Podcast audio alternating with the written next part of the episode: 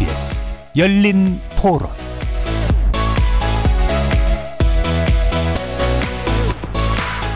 안녕하십니까. KBS 열린 토론 정준희입니다.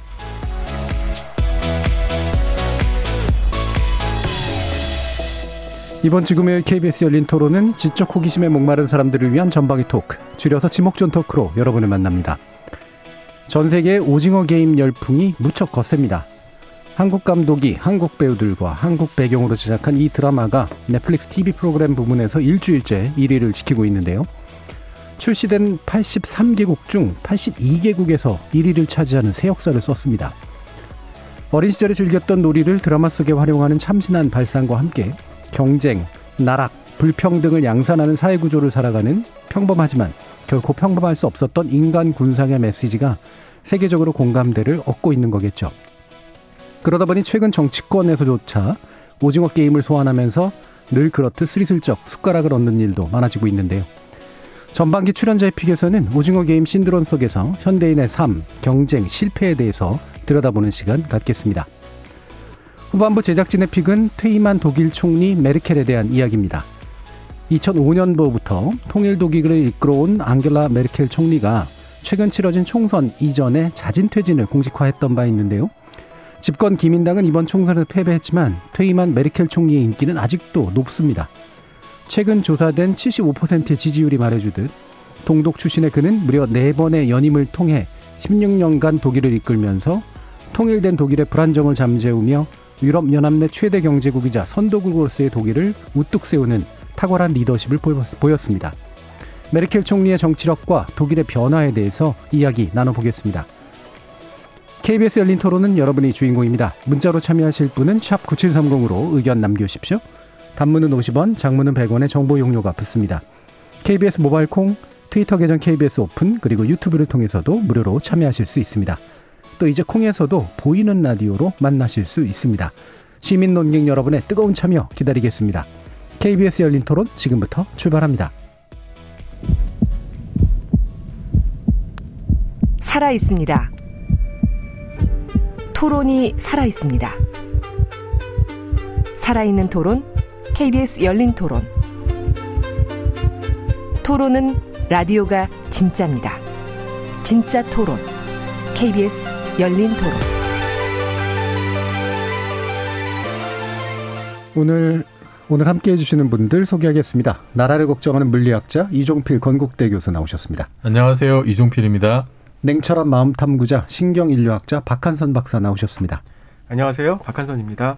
사람, 사랑, 공감의 소설가 서유미 작가 나오셨습니다. 안녕하세요. 서유미입니다. 규정을 거부한다. 한국 여성 변호사의 손정희 변호사 함께 하셨습니다. 안녕하세요. 손정입니다. 자, 이렇게 물리학자, 신경인류학자, 소설가, 법률 전문가까지 각기 다른 전공, 개성, 지식을 가지신 네 분의 출연자와 함께 만들어가는 지적 호기심에 목마른 사람들을 위한 전방위 토크, 줄여서 지목전 토크, 출연자의 픽부터 시작해 보겠습니다. KBS 열린 토론. 다 오징어 게임 얘기해요. 그 할아버지 닮았다 이러면서 갑자기 왜 애들이 안 먹던 달고나를 그렇게 먹고 싶어서 다 봐요 그냥. 오징어 게임 자체가 한국 넷플릭스 드라마 중에서 신기한 소재 쓰고 그러니까 뭐 보다 보니까 뭐 인기 많아졌겠죠. 줄다리기밖에 안 해요. 네. 무궁화꽃이 피었습니다. 안 해봤어? 아, 해봤지. 그냥 무섭던데 떨어져서 죽으니까요. 사람들이 보통 killing time으로 활용하기 되게 좋다고 하는 소재예요. 왜냐면 볼수록 빠져들고 그러니까 외국인 분들도 완전 막 추리닝도 막 456번 해가지고 판매가 되고 있고요. 그냥 인간의 추억함이 어디까지인지 몰입이 되게 잘 돼가지고 좋았던 것 같은데 전통적인 그런 게임을 소재로 해가지고 그렇게 잔혹성과 이제 비교해서 그렇게 보여주는 게 뭔가 좀 신기하게 느껴지지 않나 재밌게 봤던 것 같아요. 호불호가 갈리는데 그럼에도 불구하고 외국에서도 많이 팔리고 있는 거를 실감을 했어요. 아니 저 오징어 게임 아직 안 봤는데요. 그 현대 사회 뭐 빗대어서 잘 표현했다는 얘기도 막 본 것 같고 뭐 일반 오락거리다. 그러니까 그냥 편하게 봐라라는 말도 많이 듣거나 보았던 것 같아요. 폭력적이거나 유혈이 낭자한 그런 장면들이 요즘에는 이제 가감없이 나오니까 그런 쪽에서 이제 피어를 느끼거나 카타르시스를 느끼거나 그런 면도 없지 않아 있다고 생각하고요. 또 거기에 흥미를 느끼는 거라고 생각을 해요. 예, 실로 장안의 화제인 오징어 게임. 오늘 논논논 아 논논논 지난주에서 했고요. 예, 이번에 지목전 토크에서 또 한번 음, 깊이 있게 얘기를 나눠보려고 하는데 박한선 박사님이 의외로 해주셨어요. 제가 의외라고 얘기한 적 혹시 아시나요? 네, 왜 의외죠? 네, 사실 그 이거 제가 하면 좋겠다고 제안했을 때안 예. 봤었던 상황이었어요. 그래서 이렇게 상한의 화제인 재미있는 드라마를 정주행할 수 있는 적당한 이유를 만들고 싶었던 게 하나의 개인적인 아, 예, 이유였습니다. 예. 그런데 보기 전에는 이렇게까지 재밌을지 몰랐는데요. 네, 보고 나 정말 깜짝 놀랐습니다. 오징어 게임 요 관련된 이야기를 통해서 이 현대를 살아가는 우리들이 가지고 있는 경쟁, 삶의 성공이 뭘까, 실패가 뭘까 예. 이런 걸 한번 좀 되짚어보고 싶은 그런 마음이었습니다. 예. 어, 뭔가 이제 숙제를 만들어서 해결을 하는 모범생들의 어떤 방식인데, 예, 역시 모범생다운 말, 말씀인 것 같아요. 어, 손중희 변호사님은 그래서 또 모범생이시니까 다 보셨죠? 아, 네. 그 아주 즐겁게 봤고요. 아까 그 시청자 청취자분들도 몰입도가 컸다고 하는데 흡입력이 있었던 게 한 번 딱 트니까 그냥 멈추지 않고 계속 보게 되더라고요. 네. 그만큼 이제 즐겁게 봤는데 저는 보면서 좀 무섭기도 하고 충격적이기도 하고 첫 화면에서 너무 많은 사람 이렇게 많은 사람을 갑자기 죽이는 프로를 본 적이 있었나라는 생각이 들어서요. 전쟁 영화 빼고는 처음이어서 저는 좀 충격적이었어요. 어, 첫 게임부터 배틀로얄 이런 거 안 보셨구나. 네, 못 예. 봤어요. 음. 그런데 제가 마지막에는 이 죽음이 너무 익숙해지더라고요. 처음엔 너무 많은 사람이. 죽어서 놀랐는데 이런 죽음마저 게임 속에서 익숙해지는 걸로 보면서도 좀 씁쓸하게는 봤는데 이게 이제 저한테 많이 다가온 거는 우리 사회의 뭐 대표적인 문제들이 다 네. 녹아 있더라고 쌍용차 문제부터 뭐 이주 노동자 문제부터 여성에 대한 소외 문제, 노인에 대한 어떤 차별 문제 이런 것들이 종합적으로 있고 탈북미 문제도 있었잖아요. 약간 사회적인 문제를 굉장히 어, 약간 심파라고는 하지만 아주 심파적이지 않게 눈물을 억지로 끌어올리진 않는데 뭉클하게 본 장면 장면들이 많이 떠올라요. 예. 어, 뭉클한 게 어느 장면이었어요? 저 그 나무리에서 희생하면서 아, 그, 예, 예. 그 이름은 생각이 안 나는데 본인 이야기를 가정사를 얘기할 때도 좀 뭉클했고요. 유일하게 그 친구가 나무리에서 목숨을 희생했던 것으로 기억을 하는데 그런 요소들이 조금 찡했었어요. 예. 이게 스포가 될 가능성이 높기 때문에 적당히 이름을 아. 얘기를 안 하신 게 딱 맞는 것 같습니다. 왜냐하면 요즘 스포하면은 거의 뭐 지나가다가 오징어 게임 당하는 이런 상황들이 있죠. 자 이종필 교수님 재밌 재밌게 보셨어요? 예, 저도 나름 그 드라마 매니아로서 음. 그 굉장히 재밌게 봤고, 음, 그 저번에 우리가 이제 DP를 한번 네, 얘기를 얘기했죠. 했었는데 DP와 비교를 하자면 이제 DP는 그 스토리 탄탄한 스토리가 전체를 어떤 이끌어 네. 나가는 참신한 소재와 함께 그런 드라마라면 이 오징어 게임은 어 일단 장르가 좀 한국에서는 좀 특이한 어, 잘 소개되지 않은 장르였다는 것과 그 다음에 이 상황 설정 자체가 굉장히 극한 상황 설정이잖아요. 거기서 오는 어떤 몰입감을 아주 참 최대치로 뽑아낸 어떤 연출력이 돋보이는 그런 작품이 아닐까. 음. 또 그런 차이가 좀 있는 것 같고 그리고 어, 이게 사실 한국에서 처음 반응은 되게 좀 그렇게까지 좋지는 않았던 걸로 제가 알고 있거든요. 그래서 이 우리나라 드라마들이 장기가 뭐냐면은 이 감정과 심리를 섬세하게 묘사하는데 굉장히 뛰어납니다. 네. 우리 드라 전통적으로 이걸 이제 감정과 심리 빌드업이 뛰어나다 음. 이런 얘기를 많이 하는데 그게 사실 우리 한국 시청자들한테 되게 익숙한 장면이거든요. 어떤 그 그 뭐 로맨스 드라마나 이런 것에도 많이 드러나고 근데 이, 이런 게 이제 외국 사람들한테는 되게 신선하게 다가갔을 거예요. 그래서 외국 사람들은 네. 그냥 어떤 좀 선정적이고 폭력적인 어떤 그런 데만 초점이 맞춰져 있지 사람의 심리와 감정을 이렇게 섬세하게 묘사를 하고 공감을 불러일으키게 하는 이런 것이 굉장히 좀 세계적으로 그 어, 성공하게 된 요인이 아닐까 싶고 그리고 사실 이 그 데스 게임이라고 하는 상황 자체가 굉장히 좀 극한 상황이잖아요. 예. 극한 상황에서 이제 인간 드러나는 어떤 인간의 본성, 이 어떤 본연의 모습 이거를 굉장히 그 스토리에 잘 녹여서 잘 캐치를 해내, 해낸 것 같고 그게 말하자면 그 다크나이트 영화 네. 놀란 감독의 다크나이트에서 그 조커가 이렇게 그 비슷한 게임을 하면서 인간 본성의 어떤 한 면을 드러냈던 그런 것들과 좀 그 연결도 되는 것 같고 음. 그리고 어 사실 이제 소재는 가장 한국적인 소재였는데 지금 말씀드린 어떤 그런 극한 상황에서 인간의 본성을 조명함으로써 좀 다른 좀 보편적인 어떤 요소들에 대한 대해서 어필했던 것도 이게 좀 기생충이 성공한 것과 좀 비슷한 맥락이 있지 않은가. 음. 그래서 사실은 그 경기 규칙도 굉장히 이제 직관적이고 단순했기 때문에 사람들이 이제 복잡한 규칙에 이렇게 얽매이지 않고 그 경기를 하는 참가자들의 인간에 집중할 수 있었던 면도 좀 네. 성공 요인이 있던 것 같습니다. 음. 제가 이제 감상문을 쓰라 그랬더니 비평문을 쓰셔가지고 예. 굉장히 세밀하게 분석을 해주셨어요. 그래서 서유미 작가님이 할 말씀 없으실 것 같아. 근데 잘 보셨어요? 저는 되게 무서웠어요. 일단 피가 많이 나오는 걸 잘못 네. 봐서 어 사실은 어 이게 이제 아홉 개의 그 에피소드로 되어 있는데 다 볼 생각 아니고 하나만 보려고 했는데 네. 하나를 보기가 제일 힘들었던 것 같아요. 첫 그 게임이 이제 음. 무화꽃이 피었습니다. 근데 이제 거대한 영이 로봇이 나오는데 음. 너무 무서웠어요. 근데 하나를 보니까 멈출 수가 없더라고요. 근데 일단은 그 현대인들이 되게 재밌어하고 관심을 갖는 요소를 바탕에 깔고 있는 것 같아요. 그 요즘은 이제 한 명의 승자를 가리는 게임 뭐 오디션 이런 게 굉장히 이제 유행인데 여기서도 그 456명이 456억 원의 상금을 갖기 위해서 이제 막 그 서바이벌을 하는 거. 그래서 그 게임도 이제 약간 우리나라 그 사람들이 어릴 때 했던 게임들이 이제 나와서 우리나라 사람들한테 좀 익숙하지만 외국 사람들한테는 좀 신선하기도 한 근데 모르는 상태에서도 금방 좀 몰입할 수 있는데 어 우리가 어릴 때 이 게임을 해봤던 사람으로서는 무슨 느낌이었냐면 엄청난 추억의 놀이가 너무나 잔인한 게임이 되는 걸 보는 게 되게 저한테는 좀 섬뜩했던 네. 것 같아요. 그래서 아 이게 어, 추억의 놀이 그리고 세트도 되게 동심을 자극하고 밝은 색상, 환하고 예쁜 세트 안에서 어, 어떻게 보면 너무나 많은 사람들이 죽는 이 아이러니한 상황이 아 요즘에 현대 사회를 되게 잘 보여주는구나. 너무 화려하고 예쁘고 한데 너무나 잔인하게 배제되고 죽고 뭐 이런 것들 잘 보여주는 것 같아요. 예. 공통적으로 이렇게 끊을 수가 없었다는 얘기를 많이 해주시는데 이게 이런 넷플릭스식의 몰아보기 드라마는 핵심적으로 끊기 신공이라 고 그러잖아요. 그래서 잘 끊어서 바로 보게 만드는 게 굉장히 중요한데 이 감독님이 되게 이제 전극 영화를 하시던 분이 드라마로 갔는데 이 끊기 신공을 어디서 배워왔을까라는 생각이 들 정도로 예, 굉장히 좀 훌륭하게 만든 측면들이 있는 것 같아요.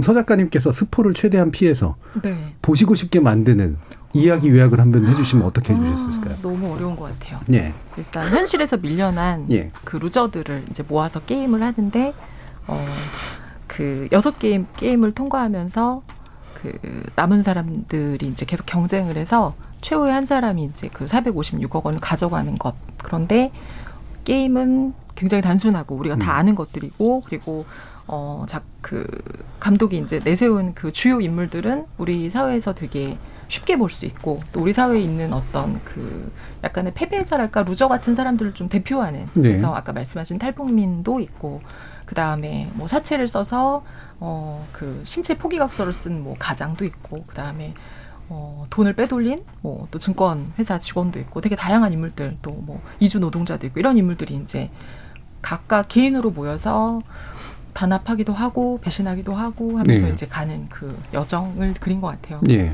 그 승자가 꼭 한 명일 필요는 없죠. 네, 스포의 아, 여지가 그런가요? 있어서 예, 네. 돈도 456억이 반드시 될 리는 또뭐 모릅니다. 음, 자, 그러면 박한수 박사님께서 이걸 또 짚어주셨으니까 박한수 박사님은 일단 보기로 하고 이제 하신 건데 보고 나니까 심리적으로 분석이 되세요? 아니면 뭐 이렇게 사회학적으로 분석이 돼서 어떤 측면이 좀 관심이 가세요? 이 영화에서? 음, 저는 그 우리가 살아가는 제가 지금까지 살아왔던 이 삶과 크게 다르지 않다는 생각을 했습니다. 물론 음. 뭐총 쏘고 막 죽고 그러지는 않지만요. 사실 직장 생활해 보신 분들은 알 거예요. 예전처럼 평생 직장 아니라서 같은 직장 다니면서도 각- 계속 사람들이 바뀌거든요. 네. 예, 나가기도 하고 뭐 권고사직도 당하고 그러면 또 주변에서 해고당한 사람 보면서 아, 난 아직 안 당했구나라고 하면서 안도하기도 하고 이런 일들을 우리가 늘 겪고 있죠. 저는 의과대학 다닐 때 의과대학인 유급이라는 게 있거든요. 예. 네, 그래서 시험을 못 보면 학년을 못 올라가요. 다운당한다고 이렇게 하는데 그 제가 가나다 순으로 출석 번호를 불러서 48번이었거든요. 1학년 때. 음. 근데 졸업할 때는 31번이었어요. 탈락한 사람들. 네, 탈락한 분이 제 앞에 17명. 예. 이렇게 있어서 지금 야. 120명의 학생 중에서 40명 정도가 소위 탈락을 했죠. 어. 어 너무 고통스럽고 힘들었거든요. 그렇겠네요. 그 이후에도 계속 뭐 또 시험 보고 뭐 무슨 전문 시험 보고 뭐 그러면서 탈락한 사람들을 늘 봤습니다. 그런데 그게 뭐 의과대학에서만 있는 일이 아니라 사실 우리 사회에서 늘 있는 일인 예. 것 같아요. 어차피 사회 구조는 피라미드로 되어 있고 음. 아래 그 저기 지위보다는 윗지위가 더 숫자가 적은 거는 뭐 우리가 다 알고 있는 얘기거든요. 네. 네. 그래서 이렇게 그 경쟁을 직접 경험한 경쟁에 어떤 투영된 측면들이 좀 있었네요, 보니까. 이거는 음. 그 공상과학 소설처럼 있을 법한 얘기가 아니지만 음. 사실 굉장히 개연성이 높은 그런 그 드라마입니다. 예. 우리 삶하고 사실 거의 비슷해요. 음. 그건 지금 뭐 물론 죽진 않죠. 우리가 총 맞아 죽진 않지만 그것만 제외하면 사실 그대로 우리의 삶을 모사했다고 봐도 크게 틀리지 않다고 생각합니다. 네. 그러니까 되게 비현실적이지만 현실을 정확히 얘기해주는 이제 뭐 알레고리라고 부르는 게 이 안에 분명히 요소로 들어가 있는 것 같은데 공공사회님이 이런 말씀해 주셨어요. 예전에 게임할 때도 선을 밟거나 아웃되면 너 죽었어 이런 표현을 썼습니다라는 말씀인데 실제로 이제 제 세대가 이런 표현들 많이 썼고 어, 이번에 뭐 표절 얘기니 뭐니 많이 나왔지만 실제로 이 감독이 사석에서 예, 오징어 게임 하다가 선발 벗어 죽으면 실제로 사람이 죽으면 어떨까 가지고 얘기를 한번 만들어 보고 싶다는 얘기를 한 적이 있었어요. 근데 그게 이제 실제로 이제 영화가 된 이제 그런 케이스인데 자, 이 게임들 중에 그 게임을 대다수는 모르실 것 같은 손정혜 변호사님은 어떤 게임이 제일 인상적이셨나요? 음, 일단 가장 인상적이었던 것은 어, 저는 달고나 뽑기가 그런 식으로 표현될지를 예상을 못 해가지고 예.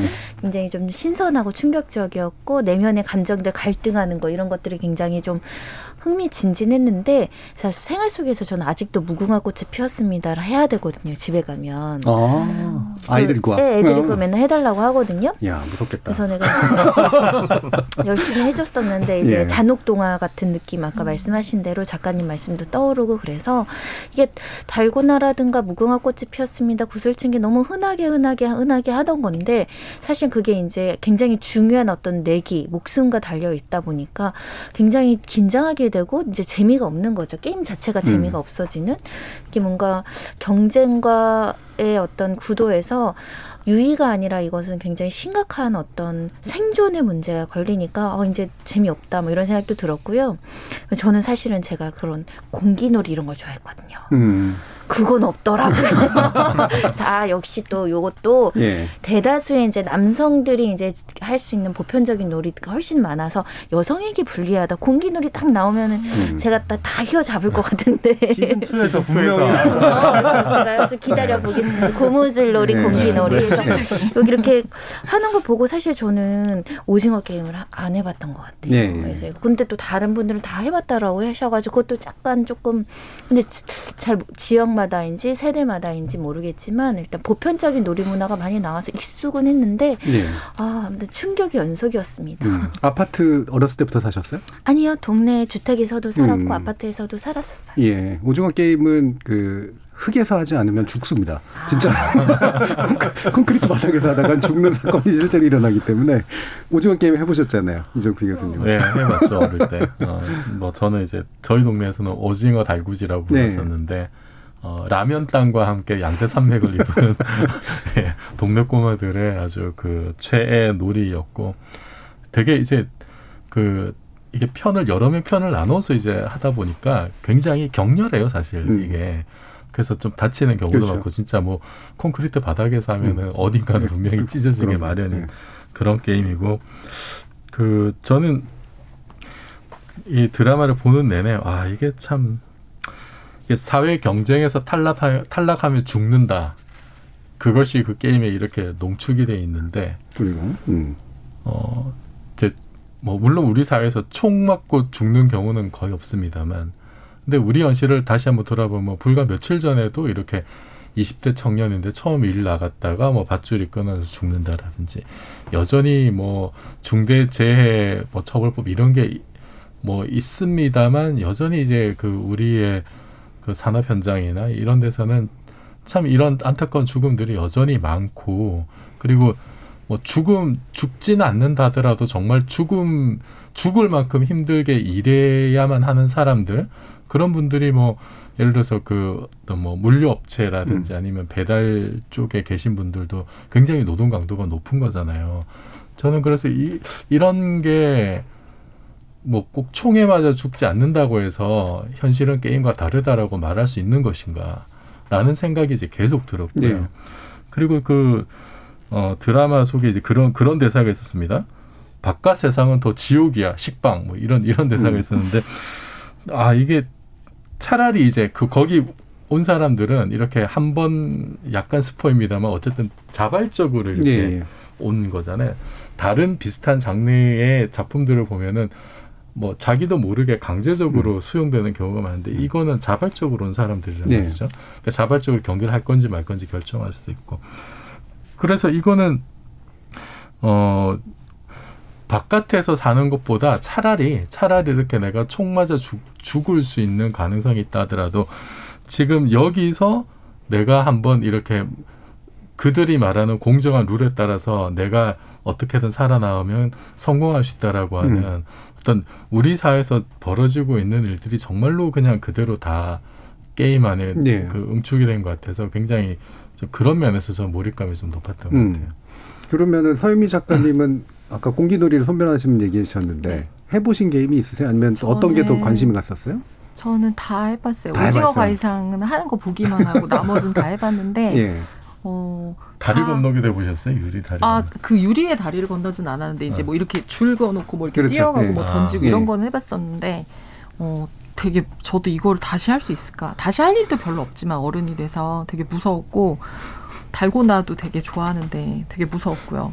구슬치기 게임도 음. 그러니까 되게 그러니까 그 게임 하나 하나를 참 잘 선별했다. 그러니까 음. 우리가 어릴 때 익숙하게 봤고 그다음 상황 상황에 따라서 잘 쓰기도 했지만 되게 상징하는 바가 되게 좋았던 것 같은 게 어, 살기 위해서 남을 짓밟아야 한다는 논리와 함께 이 구슬은 이제 남의 구슬을 다 따면은 상대가 죽잖아요. 근데 그것 자체가 되게 자본주의를 잘 드러내는 음. 게임이라는 생각이 들어서 굉장히 재미있었고 그리고 이 게임이 이 드라마가 그런 어 게임의 세계를 다루는 것과 더불어서 한쪽에 인간의 세계를 참 잘 다룬 것 같아요. 예. 게임만 부각되면 사실 이렇게까지 몰입하면서 볼 수 없을 텐데 어, 그 안에 있는 인물들과 인물이 맺는 관계들 그리고 인물의 사연 그리고 또 낙차가 되게 큰 인물도 있고 비교적 이제 전형적인 걸 보여주는 인물도 있어서 어, 그 인물들에 자기를 약간 대입하기도 하고 그러면서 보는 재미가 되게 커졌던 것 같아요. 그래서 음. 매 회마다 조금씩 그 인물에 대한 생각이 달라지니까 이게 끊을 수가 없는 음. 이 인물 어떻게 될까 이걸 계속 기대하면서 보게 됐던 것 같아요. 예.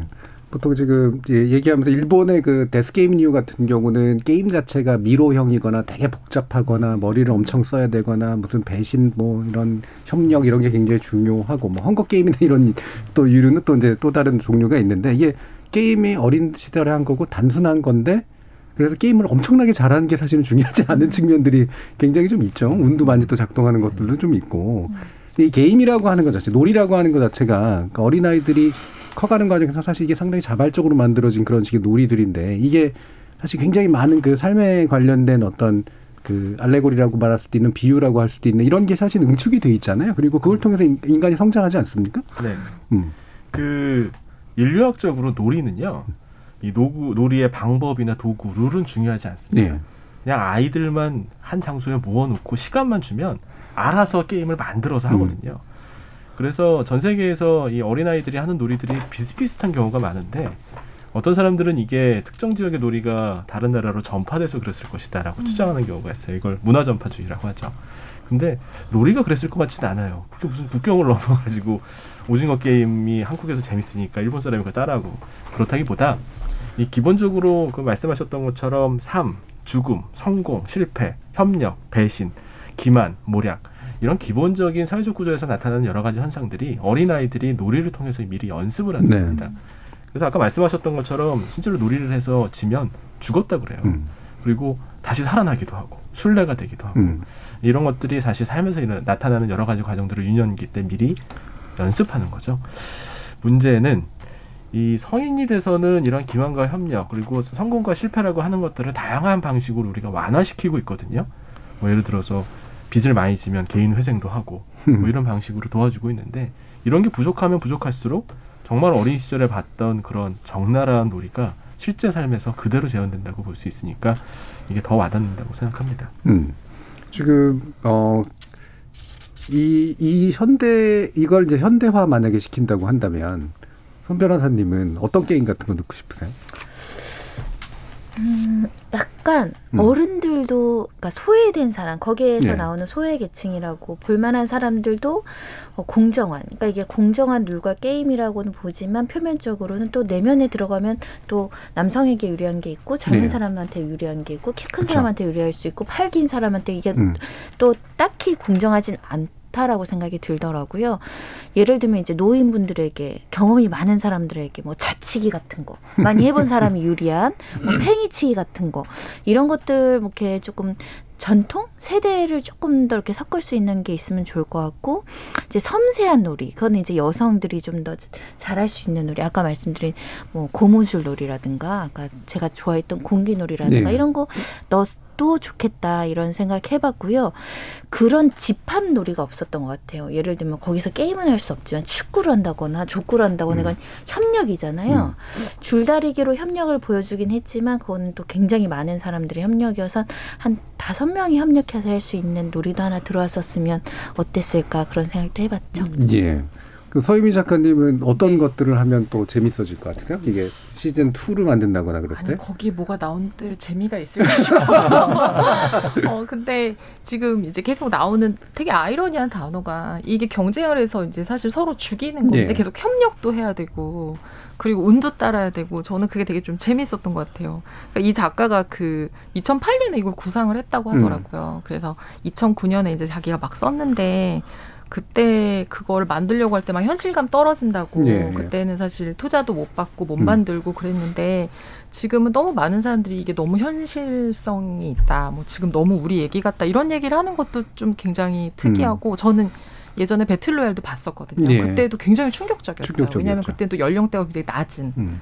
학생들을 섬에다 모아놓고서 하는데 그때 이제 굉장히 많이 나왔던 얘기는 그것 자체가 어떤 그 입시 경쟁에 그렇죠. 대한 일본에. 음. 기후가 아니냐라는 얘기를 많이 했는데 어, 어떤 특정한 세대가 아닌 이제 굉장히 물론 여기 이제 성인들이긴 하지만 성인 안에서는 나이대와 뭐 여러 가지가 되게 다양한 음. 굉장히 다양한 그래서 거의 어, 사회 축소판이라고 할 만한 상황에서 이제 일들이 벌어지니까 아마도 시즌이 늘어나면은 감독님도 훨씬 더 많은 세부를 더 많이 보여줄 수 있는 우리 사회를 많이 보여줄 수 있는 게임들을 아마 고안해서 하시지 않을까 싶어요. 음. 팝잇 이런 거 나오지 않을까요?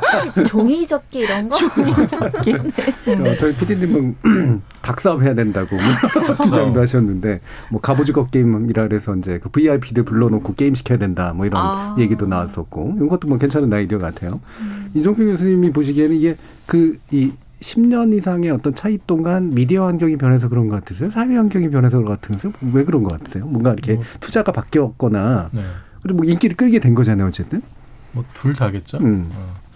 저는 우선 그한 10, 12년 정도 이렇게 걸린 음. 거 보고 어우 제가 작년에 그 저의 SF 소설 빛의 전쟁을 썼는데 이거 한 10년 기다리면 투자를 받을 수 있으려나는 한 10년 전에 같은데. 아 그렇군요. 예.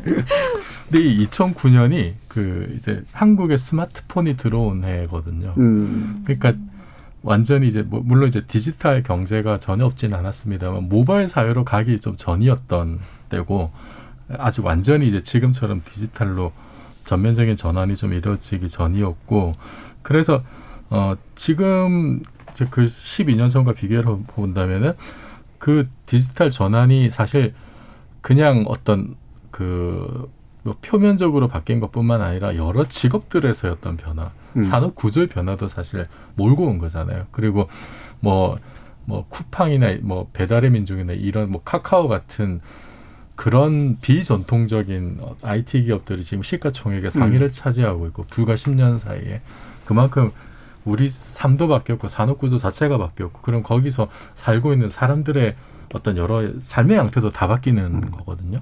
그런데 그것이 완전히 새로운 균형점을 찾았느냐 아직 그런 것 같지는 않거든요. 여전히 그 변화는 진행 중이고 그 어떤 혼란의 와중에 지금 우리가 여전히 있는 건데 그 속에서 사실 소외되고 또 낙오될 수밖에 없는 어떤 사회적 약자 그룹들이 좀 음. 분명히 있는 것이고 훨씬 더 많아졌고 그리고 디지털 경제가 여전히 그 지금 그 양극화를 어떻게 좀 해소한다기보다는 그것이 좀 심화되는 방향으로 좀 발전했던 면이 음. 있는 데다가 하필이면 또 코로나 팬데믹이 겹, 겹치면서 그거를 더 가중하는 이안 음. 좋은 상황을 좀 그런 것들이 여러 개 겹치면서 아 정말 이러다가 뭔가 내가 사회에서 낙오자가 되면 정말 죽어야 될 되는 내지는 죽음과 가까운 상태로 내몰리게 되는 어떤 음. 그런 그러니까 절망적인 상황 이런 데 좀 내몰린다는 위기감 같은 게 음. 있는 것 같아요. 그래서 왜 최근에도 젊은이들이 예를 들어서 뭐 코인 열풍이다, 예, 뭐 예. 패닉 바잉이다 부동산에 대해서 이런 얘기들이 나왔을 때 물론 한쪽에서 봤을 때는 참 철없는 세대들의 좀 이런 그런 좀 이상한 어떤 행동이다라고 치부하는 경우도 있었지만 근데 그 세대들의 처지에서 보자면은 뭐 이렇게 사나 저렇게 사나 어차피 안 되는 건 마찬가지인데 그러면은 차라리 그냥 코인만 하는 것이 가장 뭐 규칙도 단순하고 가장 공정한 거 아니냐. 왜 거기 규제를 하려고 하느냐. 최소한의 공정성마저도 파괴하려고 한다라는 얘기들이 있었잖아요. 그런 현상들이 그러니까 지금 오징어 게임에서 구현된 면과 사실은 그 연결되는 지점들이 네. 분명히 이제 있는 거죠. 음. 그래서 어떻게 보면은 사회적인 어떤 그런 변화와 그것이 이야기한 어떤 그 좀 불평등의 어떤 심화 이- 이런 것이 오징어 게임이 이- 이게 정말 그냥 아주 먼 나라의 이야기나 정말 상상 속의 이야기가 아니라 지극히 현실적인 극사실주의적인 어떤 드라마로 만드는데 일조하지 않았나 싶습니다. 예. 어, 어, 황동혁 감독이 이제 이렇게 10년 만에 시나리오가 빛을 본 이유가 어, 현실이 바뀌어서 그런 것 같다고 어, 인터뷰 중에서 이제 얘기한 경우들이 있었는데 이게 이제 문화 분석이나 문화 비평하시는 분들이 즐겨 쓰는 개념 중에 하나가 이제 정서 구조라는 개념이거든요. 특정한 종류의 그 구조화된 되게 체계적인 어떤 정서가 있는데 그게 이제 시대마다 이제 바뀌어가는 그런 모습을 나타낸다는데 지금의 정서 구조가 이거를 받을 만한 준비가 이제 되어 있었겠죠. 한국도 그렇고 전 세계적으로도 아마 분명히 그런 것 같은데 이공규 구원님께서 이런 얘기를 해주셨어요. 인기작이라길래 어제 오늘 이틀에 걸쳐서 다 봤습니다.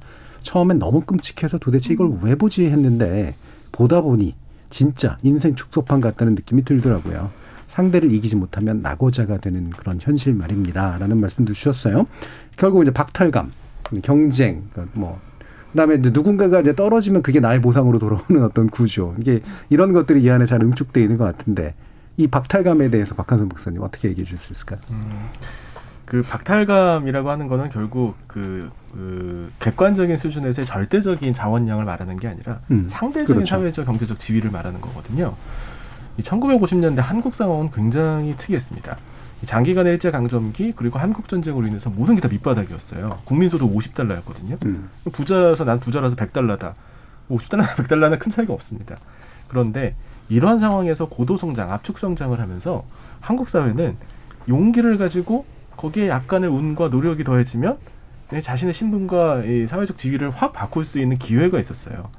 이 오징어 게임에서 등장하는 과거 사회, 과거 게임, 그리고 먹는 것도 그 할아버지가 좋아하는 이것도 스폰가요? 무슨 감자 먹고 옥수수 먹고 막 이런 거. 그 당시에 네. 먹었던 것들을 음. 먹거든요. 그래서 이게 굉장히 잔인한 게임인데, 그리고 현대 사회를 반영하지만 동시에 한국의 과거의 향수를 반영한다고 볼 수 있습니다. 더 킹무식한 건 이 오징어 게임 안에서는 그래도 공정한 룰을 가지고 노력하면 성공할 수 있는 가능성이 있었습니다. 예. 지금은 아닙니다.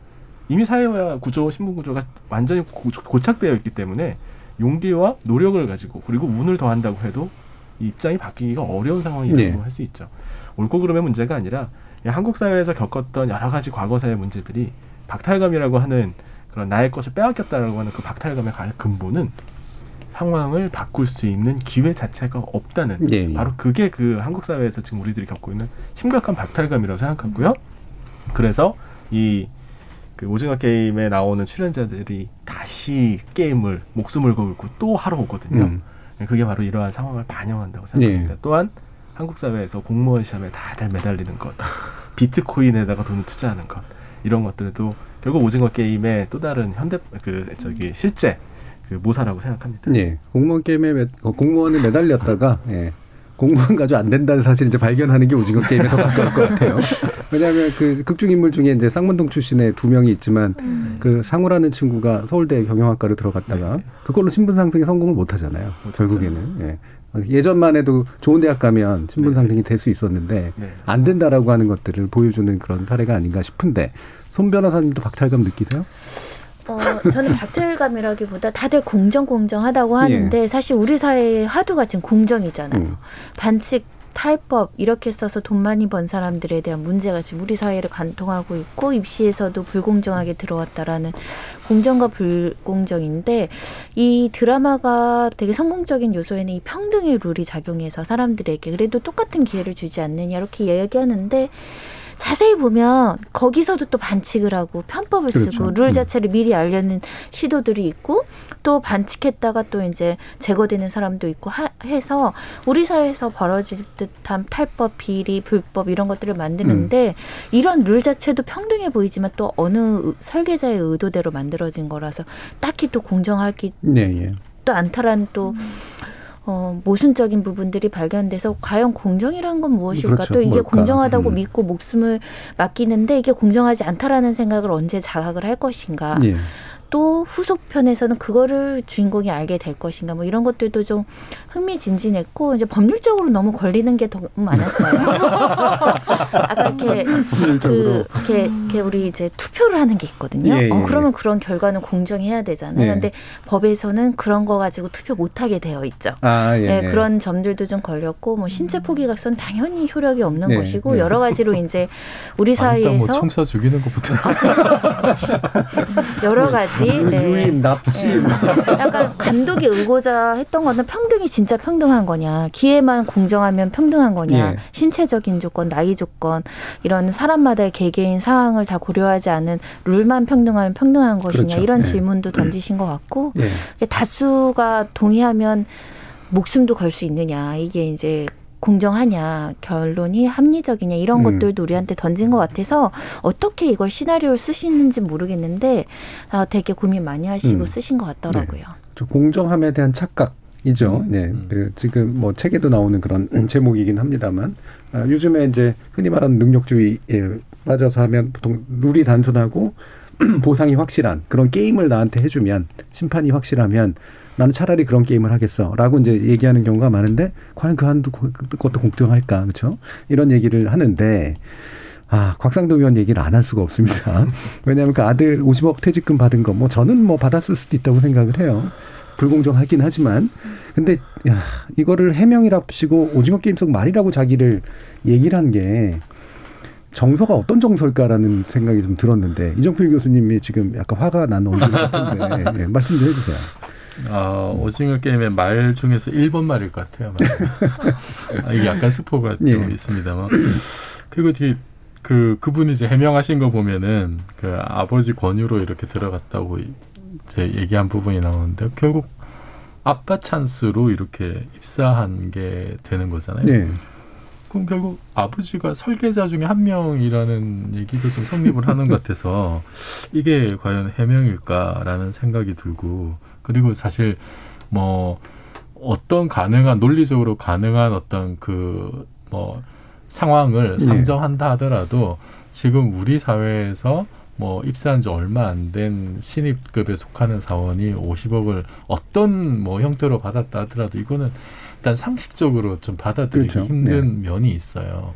그래서 당연히 이제 그 누군가를 보고 주지 않았을까라는 의심을 자꾸 가지게 되는 건데 이거를 좀 그러니까 아예 그냥 변명을 하지 않고 이렇게 납득할 수 없는 변명을 하지 않고 그냥 좀 솔직히 좀 뭐 잘못했다라든지 음. 이렇게 좀 그런 반성하는 모습을 보였으면 사람들의 분노가 생기지 않았을 텐데 이거를 마치 그 큰- 우리가 보기에는 큰 혜택을 받은 사람인데 네. 자기가 어떤 거대한 어떤 음모 게임판의 어떤 음. 희생자가 된 것처럼 그런 코스프레를 하는 것이 좀 훨씬 더 사람들의 어떤 그 역효과를 불러오지 않았나 싶어요. 예. 저는 이 해명이 어 제가 아까도 50억 받을 수도 있다 뭐 이런 얘기를 한 이유가 뭐 로또로 받을 수도 있는 거고 뭐 어쨌든 받는 방법은 여러 가지가 있잖아요. 근데 조목조목 이게 얼마나 정당했는지를 이야기하는 그 사고 방식이라는 게 실제로 그 그룹 속에 있는 사람들에겐 굉장히 일반화되어 있겠구나. 그죠? 이런 방식으로 내가 이런 정도의 보상을 받는 게 왜 문제인데?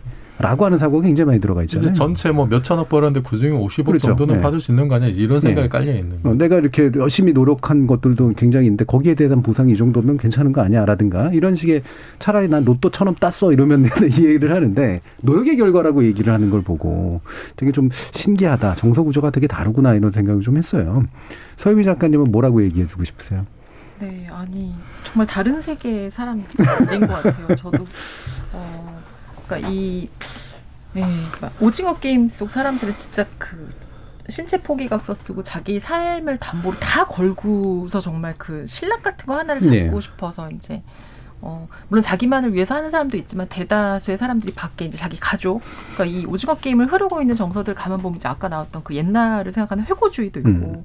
사실 가족주의가 되게 크거든요. 그렇죠. 네. 가족주의도 되게 크고 뭐 황금 만능주의도 있지만 그 가족에 기반한 내가 희생해서라도 남을 좀 잘 되겠으면 좋겠다는 내가 줄 거는 없지만 나는 되게 사실은 뭐 어쩌면 쓰레기에 가깝지만 그럼에도 불구하고 음. 뭔가를 하고 싶다라고 하는 사람들이 어 정말 그 경주마처럼 이렇게 움직이는 건데 이분은 너무나 낙차가 큰 음. 얘기에 자신을 대입을 해서 사람들이 음. 굉장히 분노할 수밖에 없었던 것 같아요. 네. 그래서 잘못을 인정하지 않 인정하지 않는 것을 넘어서 변명을 너무 음. 분노하게 하신 것 같다는 생각이 네. 듭니다. 자, 그럼 오늘 이 아이템을 가져오신 박한섭 박사님께 마지막 마이크를 드릴 텐데 어떤 말씀 마무리해 주고 싶으세요? 그 어린 시절에 게임하면요, 저는 밤샐 때까지 하는 막 해지고 막 엄마가 오라고 할 때까지 하는 스타일이었거든요. 아, 그렇군요.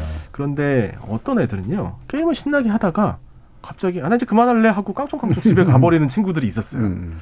아, 참 이해가 안 됐거든요. 승패가 결정되지도 않았고 이런데도 불구하고 나 충분히 했어 하고 가는 친구가 있었습니다. 음. 우리 인생도요, 삶의 어떤 부분은 분명히 운에 따라서 결정되는 게 있습니다. 예, 저는 제 아내를 만났는데 이게 제 노력에 의한 결과는 아니라고 생각합니다. 그냥 부정하고 싶으신 거예요?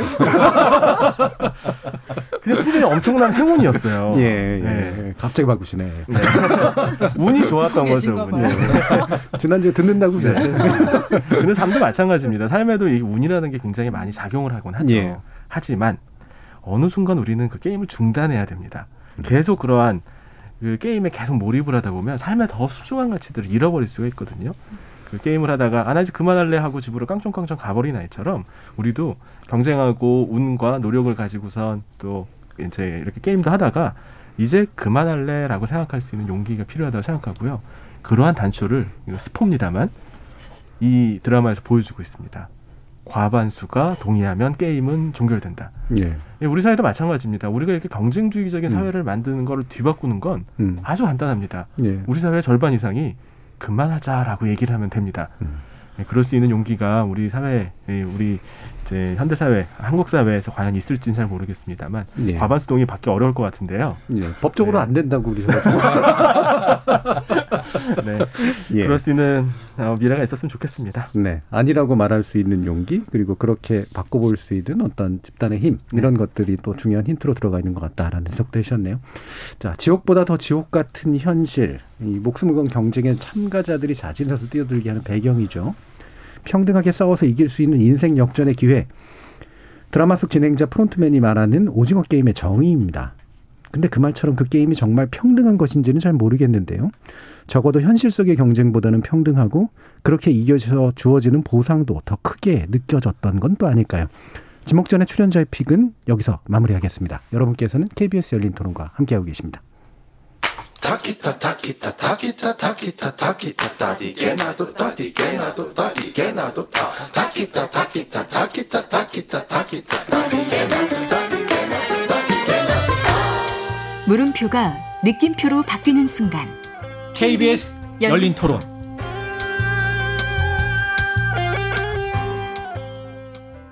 그 총리가 동독 출신이고 그 동독에서 넘어온 사람으로서 전체 통일된 독일의 총리가 됐는데 의미가 아주 많죠. 우리도 우리나라도 그런 일이 있었으면 좋겠어요. 양심을 가지고 정치를 하는 것 같다. 건불 10년이라고 후배들한테 물려주고 또 다른 사람이 정치를 할 수 있는 기회를 줘야 되지 않나 이런데. 퇴임할 때도 박수 받으면서 떠나는 사람도 흔치 않기 때문에 그런 흔치 않은 지도자로 잘 활동한 것 같습니다. 독일이 뭐 엄청 열려 있진 않았지만 많은 걸 바꾸려고 노력했던 거로 전 알고 있고 그리고 뭐 난민을 수용하고 이런 문화적인 거에 대해서 받아들이려고 많이 노력을 하고 뭐 과거의 일들을 청산하려고 되게 많이 노력을 했던 걸로 알고 있어요. 철의 여, 여인 그런 느낌? 엄청 길게 장기 집권을 그렇게 하기는 쉽지 않았을 텐데 혼자 그렇게 하신 거 보면 리더감이다 장군감이 아닐까 되게 이미지는 좋은 것 같아요 일단 지금까지 뭐 독일이라는 나라가 워낙 선진국이다 보니까 잘 했던 부분이라고 저는 생각하는 거고 그래 어,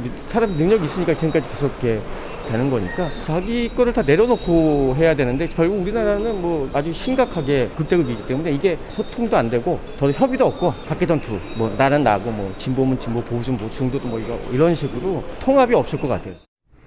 지적 호기심에 목마른 사람들을 위한 전방위 토크. 두 번째 주제는 제작진의 픽, 굿바이 메르켈인데요. 신경인류학자이신 박한선 박사, 물리학자이신 이종필 건국대 상허교양대 교수, 소설가이신 서유미 작가, 그리고 변호사이신 손충희 변호사, 이렇게 네 분과 함께하고 있습니다. 자, 이 메르켈 총리 관련된 이야기인데요. 어, 저는 이 이야기를 하자라고 이제 하는 거 보고, 메르켈 정말 뭐야, 많이들 아시나? 메르켈에 대한 관심들 많으시나? 솔직히 전 그런 생각이 먼저 좀 들었거든요. 그래서 여러분들께 묻겠습니다. 나는 안다, 잘 모른다. 관심 있다, 없다. 한번 말씀해 주시죠. 이종필 교수님. 저는 조금 알아요. 물리학자 출신의 성공한 그렇죠, 정치인이라고 그렇죠. 해서 예, 예. 굉장히 어, 많은 물리학자들이 아주 자랑스러워. 네. 물리학자들이 정말 자랑스러워해요? 자랑스러워하죠. 예. 어, 다양한 분야. 총리가 된 거에 대해서 아니면 총리도 되고 예, 예. 네, 일단 성공한 정치인으로서 음, 또 존경도 음, 받고 그렇죠. 그 결과가 그리고- 좋으니까. 음. 그리고 아마도 그 성공 요인 중에는 물리학을 했던 과학자로서의 어떤 성품 내지는 거기서 단련된 여러 가지 어떤 뭐 습관이랄지 어떤 인식 능력이나 이런 게 도움이 분명히 됐을 것 같아요. 예. 주종필 교수님이 최근에 그 과학적 태도에 관련된 책 하나 또 새로 내셨잖아요. 아, 우리의 태도가 과학적일 예. 때라는 예. 책을 냈었는데 거기서 하는 얘기가 이제 여기 적용이 그렇죠, 되는 그렇죠. 거죠. 예. 어. 저는 굉장히 중요한 메시지라고 생각을 해요. 네, 그래서 우리나라도 뭔가 좀 이제는 그 상대적으로 좀 지금까지는 뭐 이제 인문 계열 쪽 분들이 네. 많이 정치를 하셨는데 이공 계열 출신들도 좀 적극적으로 많이 이렇게 사회 다, 다양한 분야에서 그렇죠. 중요히 치러 나가면 좋을 것 같습니다. 네. 저는 과학적 태도는 누, 누구나 가지고 있어야 되는 태도라고 어, 생각이 특히나 들어서. 이제 예. 21세기엔 더 그런 것 같아요. 예.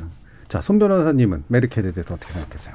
음, 메르켈 총리는 사실은 우리 사회에서 가장 뉴스가 많이 나올 때는 전 박근혜 정권 때였던 것 같아요. 음. 그러니까 메르켈 총리 그렇죠, 그 그렇죠. 장기 음. 집권 여성 대통령이라는 독일의 첫 여성 대통령의 예. 타이틀 때문에 이제 첫 여성 대통령이 나왔을 때 메르켈에 대비해서 굉장히 기대에 많은 그런 것들이 나왔고 이제 어머니 리더십이 우리 사회에 이제 간통할 수 있느냐 그런 모습을 보일 것이냐 이런 기사들을 많이 봐서 메르켈 총리가 굉장히 많이 회자가 됐었고 또 우리나라 언론에는 옷 같은 걸로도 많이 회자가 됐었어요. 네. 그때 박근혜 전 대통령이 이제 옷 굉장히 많이 갈아입었던 것과 메르켈 총리 이제 네, 단벌 똑같은 옷 입는 옷으로 거. 이제 굉장히 네. 청렴하게 산다라는 또 나중에 후반기 때는 그런 비교 기사들이 또 많이 나와서 음, 음. 그런 것들이 기억이 나는데 저에게 메르켈 총리는 좀 약간 그 난민에 있어서 되게 예. 어찌됐든 대부분의 사람들이 노화할 때 받아준 게 굉장히 신선한 충격이었고 지금도 생각이 나요. 터키 해변에 그 요만한 아이가 해변에 죽은 예. 채로 떠밀러 내려와서 그 사진을 보면서도 우리나라에 그래도 굉장히 많은 사람들은 아직도 난민의 적대적일 수밖에 없고 최근에도 난민 이슈가 있었는데 그때 메르켈 총리가 어떤 용기로 그런 결정을 했었는가 만나면 물어보고 싶은 약간 그런 상징성이 있는 사람. 음. 네, 어머니 리더십을 보기가 어려웠었는데 그런 면에 보여주신 분.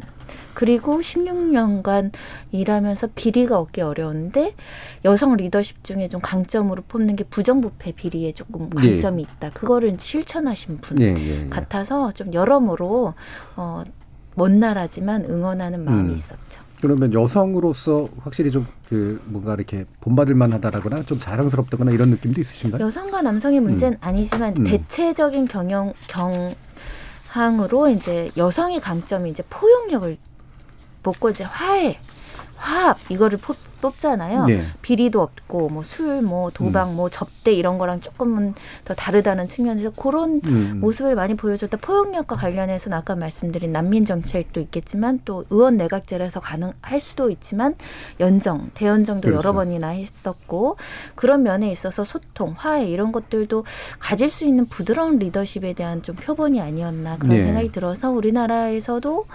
어느 시점이 오면 또 그런 리더십이 남성이든 여성이든 그런 어머니 같은 리더십이 좀 있으면 음. 좀덜 싸우지 않을까. 뭐 연정하겠다는 대통령은 많은데 성공하신 분들이 거의 없죠. 예, 예.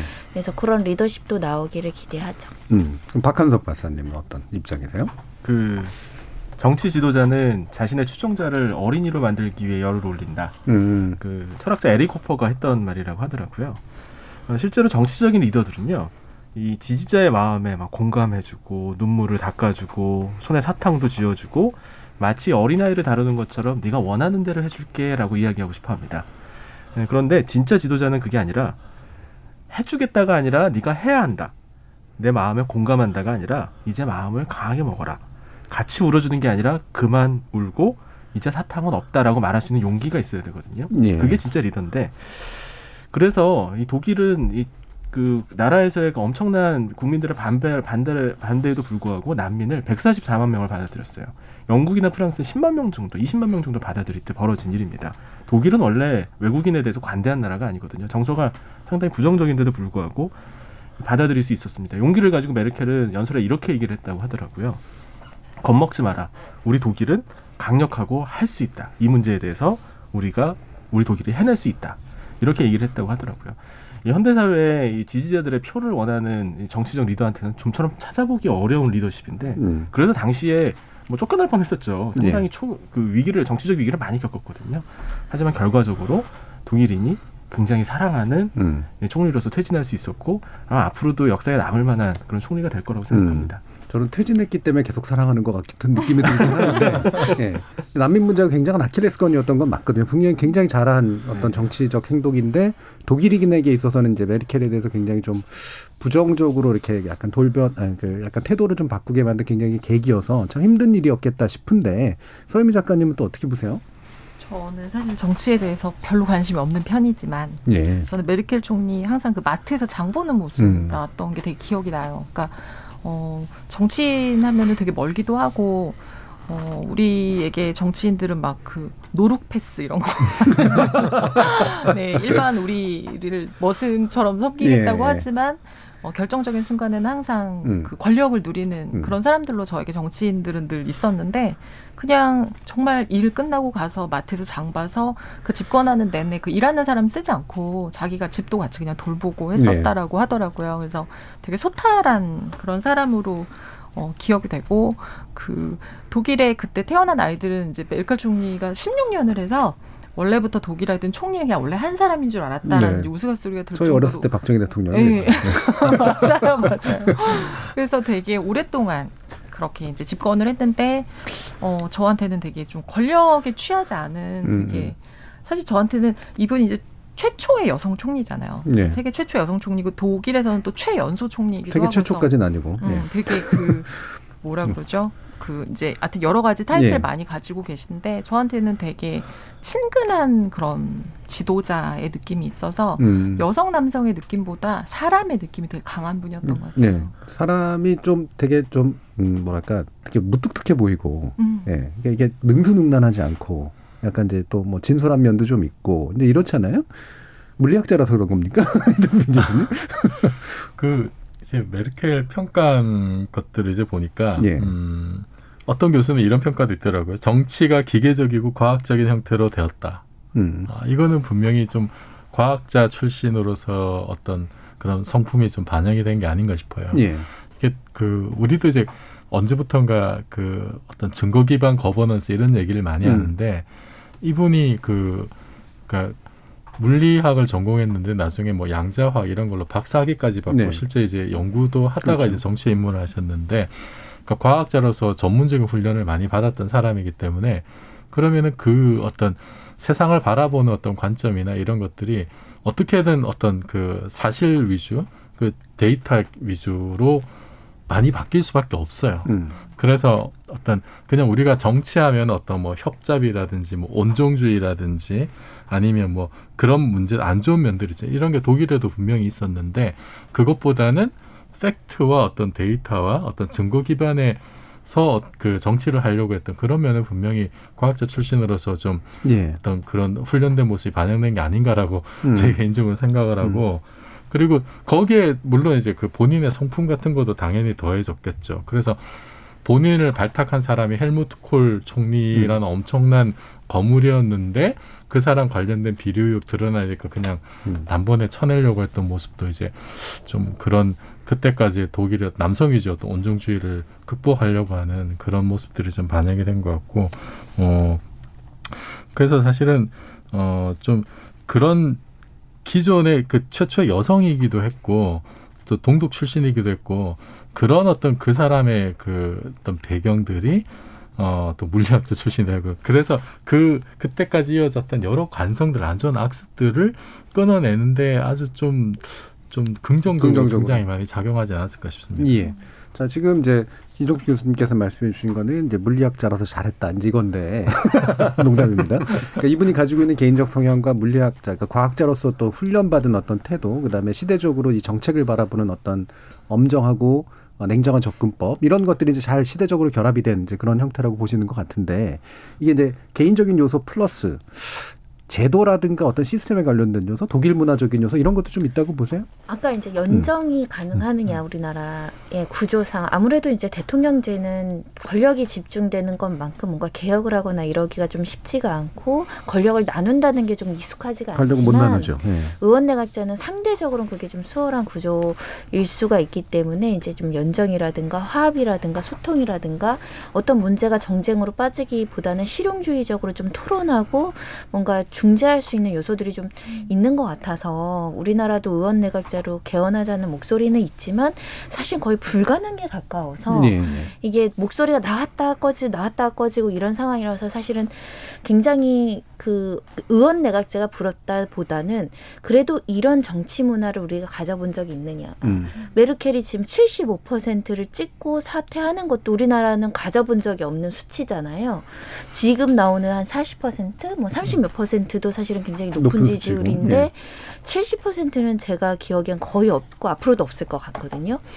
그만큼 좀 정치가 조금 더 어, 싸우지 않는 정치로는 더 적합한 거 아닌가라는 생각이 들어서 다른 나라지만 좀 의견 부러운 점이 있다라고 말씀드릴 수 있고 그렇기 때문에 권력이 분산되어 있기 때문에 메르켈 총리도 스스로 자발적으로 사퇴하는 데 도움이 되지 않았을까. 예. 우리나라가 만약에 대통령제인데 연임이 가능하고 뭐 세 번 네 번을 음. 할수 있다. 그러면 어느 누가 이 큰 권력을 본인은 포기하고 싶어도 주변 사람들 때문에 포기를 못하는 측면도 있거든요. 예. 그런 구조적인 어떤 문제도 메르켈 총리의 성격에 맞게 딱 잘 맞아 떨어진 거 아닌가라는 음. 생각해보죠. 그러니까 독일이 이제 대연정이 상당히 필요했던 나라였기 때문에 대연정을 하게 된 거죠. 사실 쪼개져 있었기 때문에 잘 못했던 일들이 많았기 때문에. 그래서 뭐 개인적인 여러 성격, 물리학자, 뭐 과학자 얘기도 많이 해주셨지만 저는 이분 대단한 정치가라는 생각을 해요. 그러니까 이게 이 대연정을 형성해서 이끌어 나가는 거 이게 쉬운 일이 절대 아닌데 어떻게 그런 정치 세력 간의 규합을 만들어냈을까. 그러면서 대중정치인으로서도 이미지를 이렇게 만들 수 있었을까. 좀 놀라운 측면들이 있죠. 5508님이 저도 메르켈 총리가 난민을 받아들이는 모습을 보고 감동과 관심을 가졌어요. 라고 얘기해 주셨고요.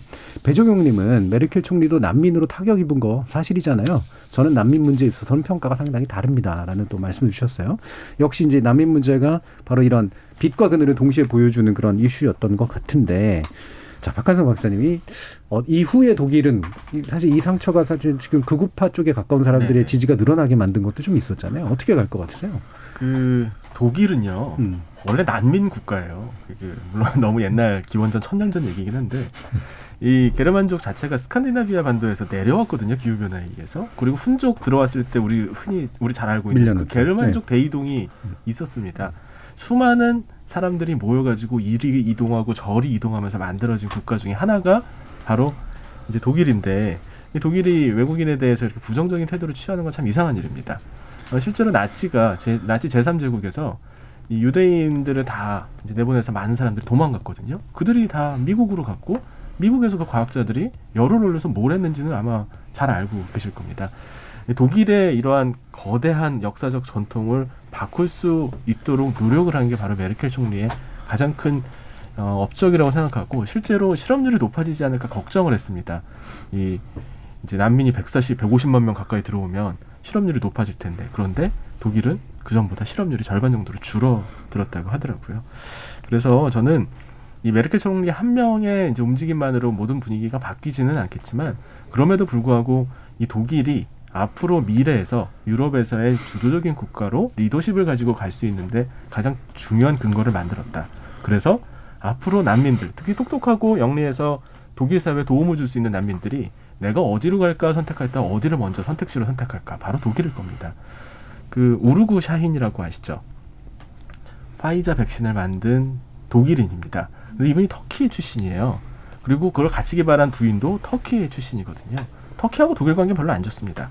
그런데도 불구하고 터키 출신의 이민자가 독일에서 개발한 화이자 백신이 지금 코로나19로 신음받고 있는 전 세계로 구하고 있는 거거든요. 그래서 눈에 드러나지 않고 당장의 실업률이 높아지지 않을까, 범죄가 높아지지 않을까 생각해서 난민을 에 대해서 부정적인 태도를 가지고 있는 이 전체 흐름을 그래도 혼자의 힘으로 어느 정도 달리 생각해 볼 수도 있지 않을까라고 만들어 준 것 중, 중요한 업체라 생각합니다. 예.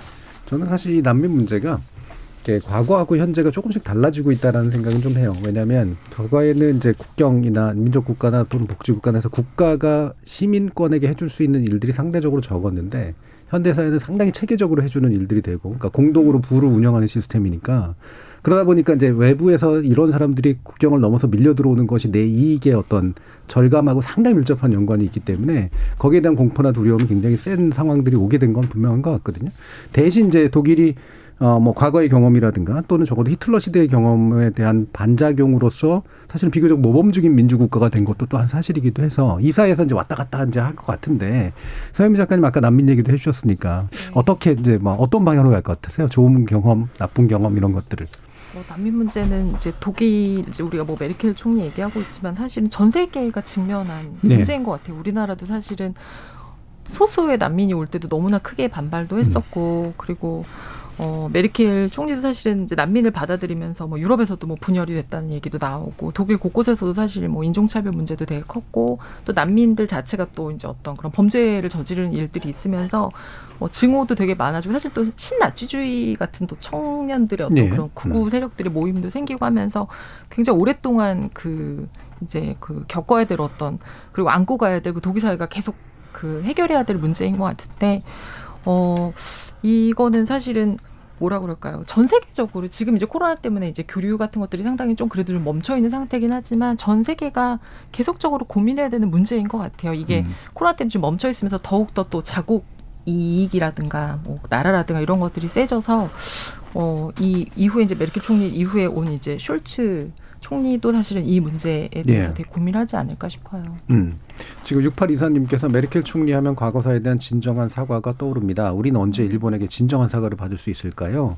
뭐 독일 총리들이 이제 상당히 오랜 기간 이런 걸 해왔기 때문에 결국은 국제사회에서 리더십을 또 금방 회복한 면도 좀 있고 특히 유럽연합 이후에서의 리더십이 이제 좀 돋보였던 그런 면들도 있는데 확실히 이런 게 이제 장기 집권 이 그 메르켈 총리의 그런데 네. 도움이 됐겠죠 이런 리더십이 일단 그 메르켈 총리 같은 경우에는 사실 위기가 되게 많았는데 그 뭐 이제 그 리만발 금융 위기도 있었고 특히 이제 유로화 위기가 이제 네. 발발했을 때 뭐 그리스나 이탈리아나 이런 데 대해서 아주 강력하게 예, 긴축 정책을 이제 펼도록 그렇게 그 관철시켜서 결국은 뭐 소기의 목적을 달성을 했죠. 그래서 초기에 유로 그때 사실 유로화 이거 이러다 망한다는 얘기도 사실 많이 나왔던 걸로 기억하는데 결국 지금까지 끌고 온 그 어떤 중요한 어떤 성공 요인 중에 하나 사실 메르켈이 제공했던 음. 것 같고 그래서 어 이런 거 보면은 그 메르켈 때문에 독일이 이제 독일의 21세기를 연 사람이 아닌가 싶은 생각이 들고 유럽에서 그 유로화가 통용되는 그런 EU에서 독일의 리더십을 확고하게 지금 반석에 올려놓은 음. 분이 아닌가. 그 사실 이분이 속한 그 정당이 그 기독 기독민주당 민주의 최대 우가 되게 중도 우파로 분류되는 중도 우파죠. 예. 중도 우파인데 그런데 이 그 메르켈이 실제 했던 여러 정책들을 보면은 뭐 이제 동성 결혼 합법화라든지 뭐 탈원전이나 이민자 수용 같은 경우에는 자기 정당의 어떤 정통 전통과 색깔하고는 조금 안 맞는 면들도 분명히 있거든요. 근데 이걸 그- 그러니까 그런 관습에서 좀 벗어나서 좀 창의적이고 그 현실에 맞는 실용적인 어떤 음. 그 판단들을 많이 했다는 게 정말 좀 성공적인 그러니까 시대의 변화를 그만큼 좀 잘 읽지 않았느냐. 근데 예. 참 이민자 문제는 일단 100만이 넘는 사람을 그렇게 한꺼번에 받아들인 데는 여러 가지 또 얘기도 있더라고요. 이제 아버지가 목사였던 그렇죠. 뭐 그런 예. 것도 음. 영향을 줬다고 하고 하는데 음. 또 너무 이제 뭐 범죄도 일어나고 불만이 많아지니까 좀 이렇게 애매모호한 좀 그런 태도를 취했던 적도 있었던 것 같고 네. 근데 이제 한 가지 분명한 거는 이게 많이 받아들이는 건 좋은데 거기에 대해서 얼마나 좀 그 사전에 충분한 대비가 되었었느냐. 그렇죠. 예. 이거는 또 한번 고민해봐야 될 문제인 것 같고 지금 우리 사회에서 적용해서 본다면은 뭐 아프간 난민 문제, 예멘 난민 문제 이런 것도 있습니다만 만약에 북한에서 뭔가 좀 이렇게 뭐 급변 사태가 네, 난다거나 라든지 음. 아니면은 갑자기 이렇게 그런 게 아니더라도 북한 출신 분들이 많이 한꺼번에 들어왔을 때 우리가 어떻게 감당할 것이냐 이런 것도 지금 좀 심각하게 예. 고민해 봐야 되지 않는가. 예. 그래서 저도 늘 얘기해요. 이렇게 난민을 이상적으로 접근하는 것도 좋고, 그다음에 이념적으로 반대하고 싫어하는 것도 좋은데 이건 현실의 문제라는 거죠. 늘 이렇게 되게 잘 준비가 돼 있지 않으면 이 문제를 다뤄내기가 굉장히 어려워서 이렇게 그냥 서로 싸우고 있을 문제가 아니라는 거 이런 게 되게 중요한 문제 우리가 같아요. 얼마나 수용할 수 있을지에 대한 사회적 네. 합의를 지금부터 만들어 나가야 될 것 같습니다. 음. 지금 박혜숙님께서 안겔라 메르켈 주제 좋아요. 우리 한국 정치인들이 배워야 된다고 생각해요. 실용적이고 검소하면서 어려운 가운데서 화합을 이끌어냈죠. 독일이 유럽에서 견고한 위치를 차지하고 있게 만들어낸 리더십이죠라는 말씀 주셨는데, 자 손 변호사님 어떤 리더십을 우리 정치인들한테 주문하고 싶으세요? 일단 신뢰와 안정감이죠. 음. 사실 메르켈 총리가 16년간 그 대중들에게 그래도 고루고루 지지를 얻을 수 있었던 것은 그 포용력을 바탕으로 해서 그- 그래도 음. 저 사람에 대해서는 믿을만하다라는 신념이 있었던 것이고 우리나라는 굉장히 이해관계가 대립되는 양대 정당이 끊임없이 싸움을 해오면서 사실은 정치적 희생도 너무 많거든요. 사실 전직 대통령이 다 불행한 상황이 대부분 된 나라여서 이렇게 평화적으로 사퇴해서 뭐 벌써 메르켈 총리가 막 부럽다, 아니 뭐 그립다 이런 여론이 나오는 독일을 보면 조금 우리랑은 너무 격 다른 모습이어가지고 그런 부분들이 굉장히 많아서 우리도 어떻게 하면 권력을 조금 분산하고 정치적으로 조금 더 연대해서 중재적으로 좀 화합할 수 있는가 정치인들이 좀 고민해 볼 필요도 있고 구조적인 문제는 없는가 또 우리 국민들도 너무 지나치게 양쪽으로 극단화에 대해서 계속 그 싸우고 있는 거 아닌가 그런 생각도 들고요. 코로나 19가 아직 끝나지 않았는데 또 독일이 이렇게 안정적인 리더십의 총리를 잃게 되는 건 아닌가 조금 걱정스럽고 우려되는 면도 있는데 위기일수록 좀 강해져야 되는데 우리는 위기일수록 양쪽에서 더 결집돼서 싸우거든요. 또 대선을 앞두고 정치인들이 조금 메르켈이 왜 75%를 받는가 좀 고민 많이 하셨으면 좋겠어요. 예. 서 작가님 어떤 리더를 이번 대선에서 주문하고 싶으세요? 음, 그 메르켈 총리 보면 사실 말 실수한 일이 거의 없었던 것 같아요. 그래서 또 국민한테 상처 주지도 않고 사실은 좀 너무 조용하거나 신중해서 이제 어, 집권하는 동안에 또 이제 이런저런 또 메르켈스럽다라는 얘기가 나오기도 했었지만 어, 저는 그 되게 진중한 것 음, 그리고 그러면서도 실용적인 것도 되게 잘 챙겼던 것 같아요. 그렇죠. 그래서 그런 면들 우리는 지금 저쪽의 실수는 이쪽의 먹이 뭐 이런 느낌으로 가는 것 같아서 어, 한편이 아닌 느낌이 좀 있는데 오징어 게임으로 가고 있죠. 진중하고 어, 네. 말좀 조심하고 네, 이런 분들. 좋겠어요. 음. 국민에게 상처 주지 않는 정치인. 알겠습니다. 자, KBS 열린 토론 격주 금요일로 지적 호기심에 목마른 사람들을 위한 전방위 토크, 줄여서 지목전 토크로 여러분 만나고 있는데요. 오늘은 오징어 열풍 그리고 메르켈의 퇴진 두 가지 주제를 가지고 전방위 토크 진행해 봤습니다. 함께 해주신 소설가 서유미 작가, 손정희 변호사, 신경인류학자 박한선 박사, 물리학자이신 이종필 건국대 상허교양대 교수 네 분 모두 수고하셨습니다. 감사합니다. 감사합니다. 고맙습니다.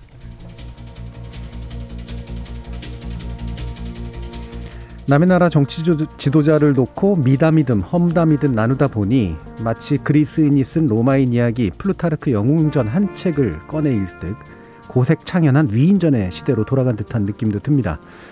남의 떡이 더 커 보인다 아는 우리 속담이나 옆집 잔디가 더 푸르러 보인다 아는 영어권 표현에도 담긴 심리겠지만요.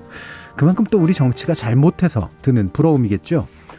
BTS와 기생충에 이어서 오징어 게임이 가두고, 거두고 있는 놀라운 성취를 보면 남의 나라 위인전은 다시 다락에 집어넣어도 될 것 같긴 합니다만 문화예술계 블랙리스트가 횡행하던 게 불과 5년도 안 지난 일이니까 결국 정치가 잘못해서 말짱 도루묵 안 되게 우리 모두 긴장해야겠죠. 저는 다음 주 월요일 저녁 7시 20분에 다시 찾아뵙겠습니다. 지금까지 KBS 열린 토론 정준이었습니다.